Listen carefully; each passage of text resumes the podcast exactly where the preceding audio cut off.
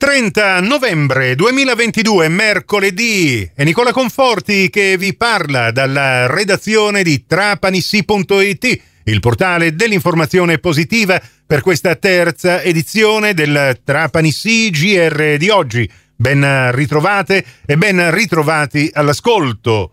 Ieri pomeriggio Trapani sì vi ha proposto sulla sua pagina Facebook la diretta del primo storico consiglio comunale del nuovo comune di Misiliscemi, un documento che potete rivivere andando a rivedere questa diretta. Abbiamo pubblicato un'apposita news su trapanissi.it. A margine di questo primo consiglio comunale Francesco Tarantino, che ha curato la diretta, ha avuto modo anche di intervistare il sindaco di Misiliscemi, Salvatore Tallarita. Il servizio. Sindaco Tallarita, siamo qui per questa prima storica assemblea del Consiglio Comunale. È chiaro, come dicevamo prima con la consigliera anziana, quest'oggi è sì un momento istituzionale fondamentale, ma anche un grande momento di festa che giustamente racchiude tutta la comunità di Misiliscemi. Eh, questo è un giorno importante perché finalmente eh, la comunità di Misiliscemi può, eh, può avere una, una, sua rappresentanza, può appropriarsi delle scelte che verranno eh, eseguite sul territorio, si potrà appropriare del proprio futuro. Noi saremo gli interpreti di questa prospettiva e speriamo di essere degnamente eh, rappresentativi sotto questo profilo. Ovviamente, come è chiaro, il Consiglio Comunale rispetto a quello che è il suo ruolo ha una funzione molto differente, però in questo momento che mi sento di definire costituendo, perché di fatto lo siete, basti pensare che per esempio non ci sono per esempio regolamenti o quant'altro e quindi i lavori d'aula saranno molto complessi, però è, è chiaro che c'è la volontà di scrivere anche delle regole nuove.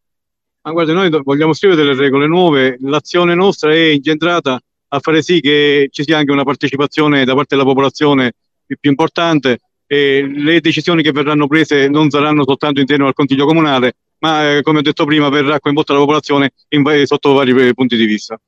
Ecco, oggi lei formalmente giura, un po' di emozione c'è.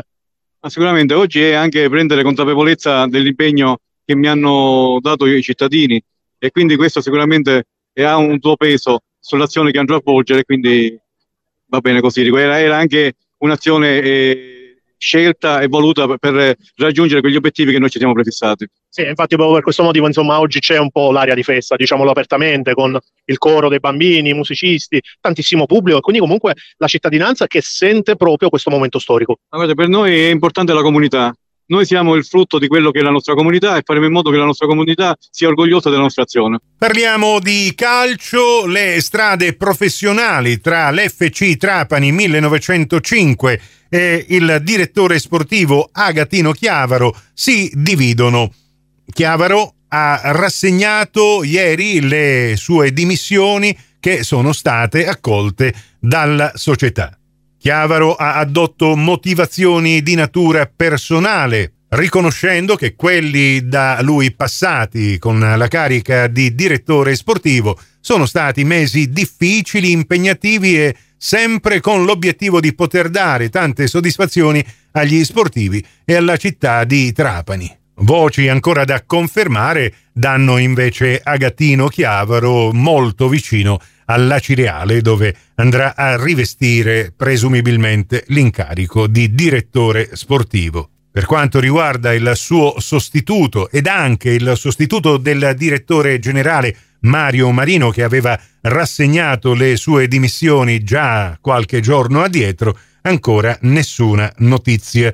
Intanto domani, primo dicembre, si aprirà il mercato nella finestra invernale e si presumono anche altri movimenti in casa Granata. Di tutta questa situazione in itinere, il presidente Marco La Rosa farà il punto in un incontro con la stampa che è già stato preannunciato per sabato prossimo nel pomeriggio. Dal punto di vista agonistico, intanto il Trapani si prepara ad un altro mese di fuoco con la prima gara interna che si giocherà domenica 4 al provinciale con San Luca e poi si giocherà senza soluzione di continuità ogni mercoledì e ogni domenica fino al 21 prossimo.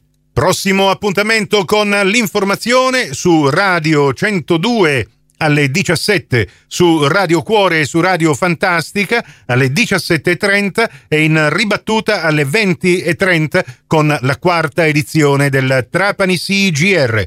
Questa termina qui. Tutto il resto lo trovate su trapanisi.it.